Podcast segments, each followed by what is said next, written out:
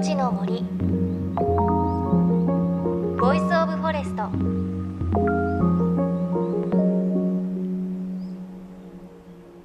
おはようございます。高橋万里恵です。さあこの週末から夏休みというお子さん多いのではないでしょうか。海で山で川で子どもたちの元気に遊ぶ姿が見られる季節です。で21日は海の日ということで各地の海水浴場も海開きを迎えます。私は先日四国の直島に行ってきました。ちょうど台風一過で蒸し暑かったんですけれど晴れててすごくお天気良かったです。あの地元の子供たちは浮き輪を持って泳いでる姿も見られました。であの直島で食べたものなんですけれど、ね、朝から食べたもので申し訳ないんですけれど旬のオリーブとかあと隣の島手島のレモンのタルトとかをいただきました。やっぱりね夏が旬ということですごくフレッシュで美味しかったです。あとあの地中美術館って多分有名な美術館があるんですけれどその地中美術館の横にあるモネの睡蓮の絵を模したあの場所があるんですけれどすごく綺麗で綺麗に睡蓮咲いてましたね。で周りに赤紫黄色とすごく色とりどりに花が咲いていてうん。結構私今まで見た景色でこんな幻想的な景色初めて見たかもっていう感じでした。もし行く機会があったらすごくおすすめです。さあ JFN38 局を結んでお送りする命の森 Voice of Forest。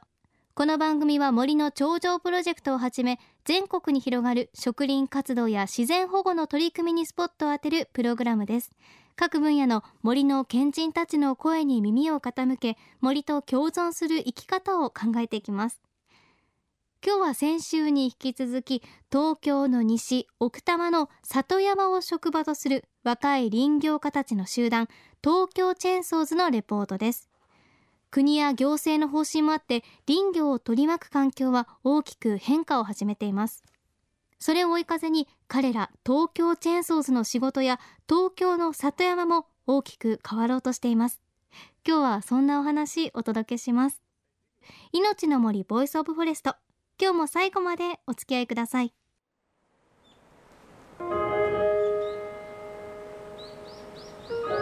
命の森。Voice of Forest。自分がこの林業を始めた時にはマイナスイメージであったりとか後ろ向きな状況だったんですけどそれがやっぱりこの10年15年で本当変わってきましたしどっちかというと耳に入ってくるのはプラスのイメージの話が多いですね。命の森 Voice of Forest。東京都の一番西西多摩郡日野原村から東京チェンソーズにスポットを当ててお送りします。お話を伺ったのは東京チェーンソーズ代表の青木亮介さんです。アルバイトで経験した直旅の感覚が好きだということで林業の世界に入り8年前地元日野原村の森林組合から独立。若い世代の林業家とともに東京チェーンソーズを立ち上げた林業の世界のいわばベンチャー社長です。青木さんは林業を取り巻く決して良いとは言えない状況を変えたいと独立という道を選んだんですが今その選択に追い風が吹いていると感じています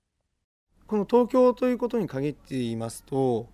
東京都は非常にこう東京都の森林に対してあの注目をしてますし前のあの石原都知事の時からあの花粉対策事業っていうのが始まったんですね。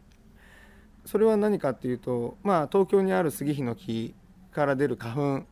まあ、それをなんとかこう減らそうということでそういった木を伐採してですね。で花粉の少ない杉とかヒノキとか広葉樹に植え替えていきましょうっていう事業なんです。その始まったおかげでそれまでちょっと話戻るんですけど林業ってそもそもあの季節に応じた仕事内容があるんです。春は植林をする。で夏は植林した苗木の周りの下草を刈ってあげる。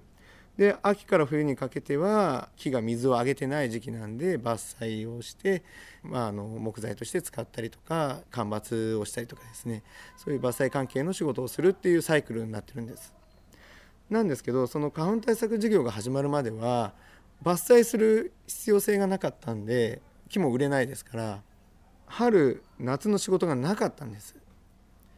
なんで本当独立当初はそういった春夏の仕事を探すのが本当に大変だったんですけど東京都の花粉対策事業ができたおかげで伐採をするとなると当然植えなきゃいけない。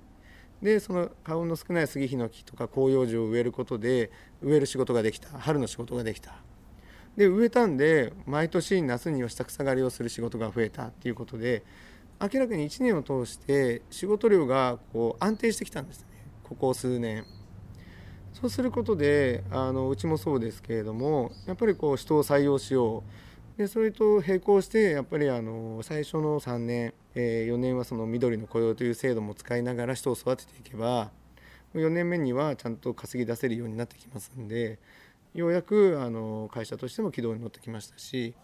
あの収入も少しずつ上がってきてるんじゃないかなというふうに思ってますね。ということで東京チェーンソーズは8年かけていよいよ軌道に乗り目の前に広がる里山の可能性もさらに広がりつつあるんです。幸い今東京都もそういう事業をやってるんですけどもあの檜原村がですねあのここ数年本当その林業というものを村のやっぱり一大産業として位置づけまして街道沿いのですね杉ヒノキをあの伐採してですねそこを広葉樹に植え替えると。でそれにはまあいろんな目的があるんですけども街道沿いの木っていうのは意外と搬出コストが高くて切られないケースが多いんですそうするともうやっぱりあの道路車走ってても圧迫感ありますし暗くなることで冬雪降った時に溶けづらいとかですね凍結するとか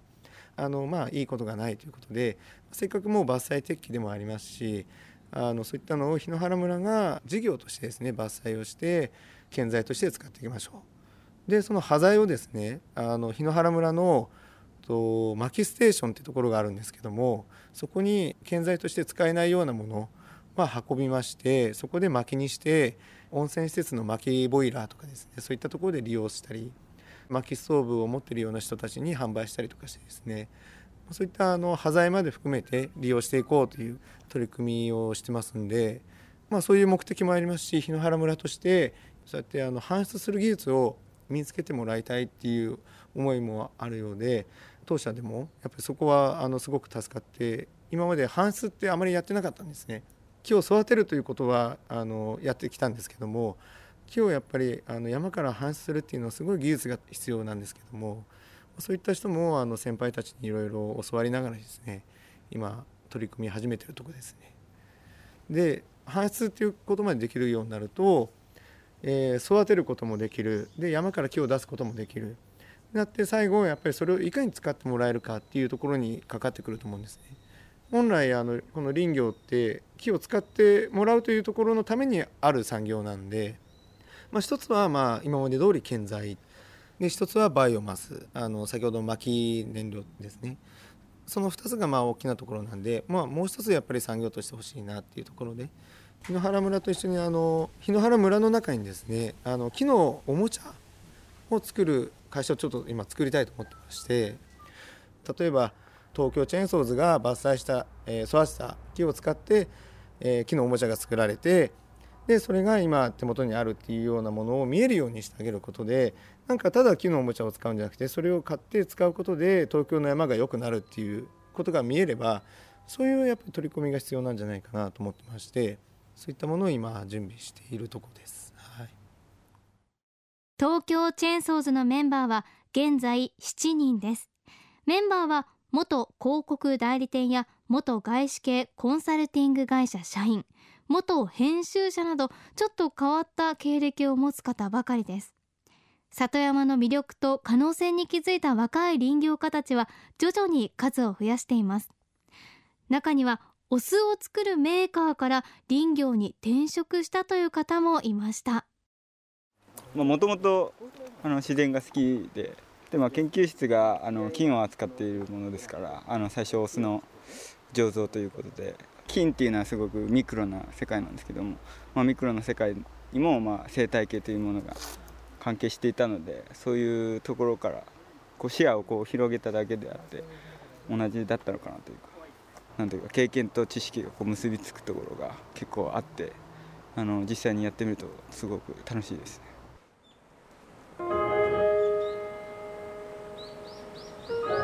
命の森。 Voice of Forest。命の森 Voice of Forest。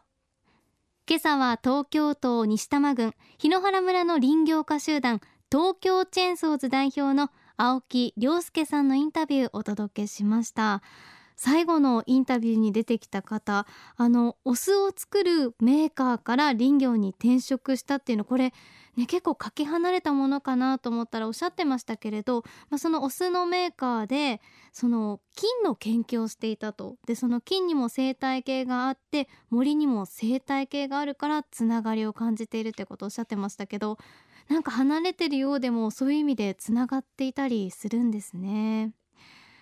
あと青木さんおっしゃってましたけれど東京都の花粉対策事業があることで、まあ、檜原村の林業も一年中仕事があるようになったということでこうなるときっと若い人たちの捉え方も変わりますし1年間ちゃんと安定して仕事があるっていうとこれから林業に興味がある方増えてくるんじゃないですかね。でこの日も山沿いの道路のすぐ近くの木を伐採していたということででその後はね広葉樹を植林していくということなんですけれども、ね、おっしゃってましたけどこの伐採した木が子どもたちのおもちゃになるっていうのも素敵ですよね。あのよく今言いますけれど子どもたちのおもちゃ木にすると木育っていう意味でねすごく子どもたちの心にいい影響を与えるって言われてますからこれもその東京都の木で作ったものを使われるといいこうサイクルっていうかループができる気がしますよね。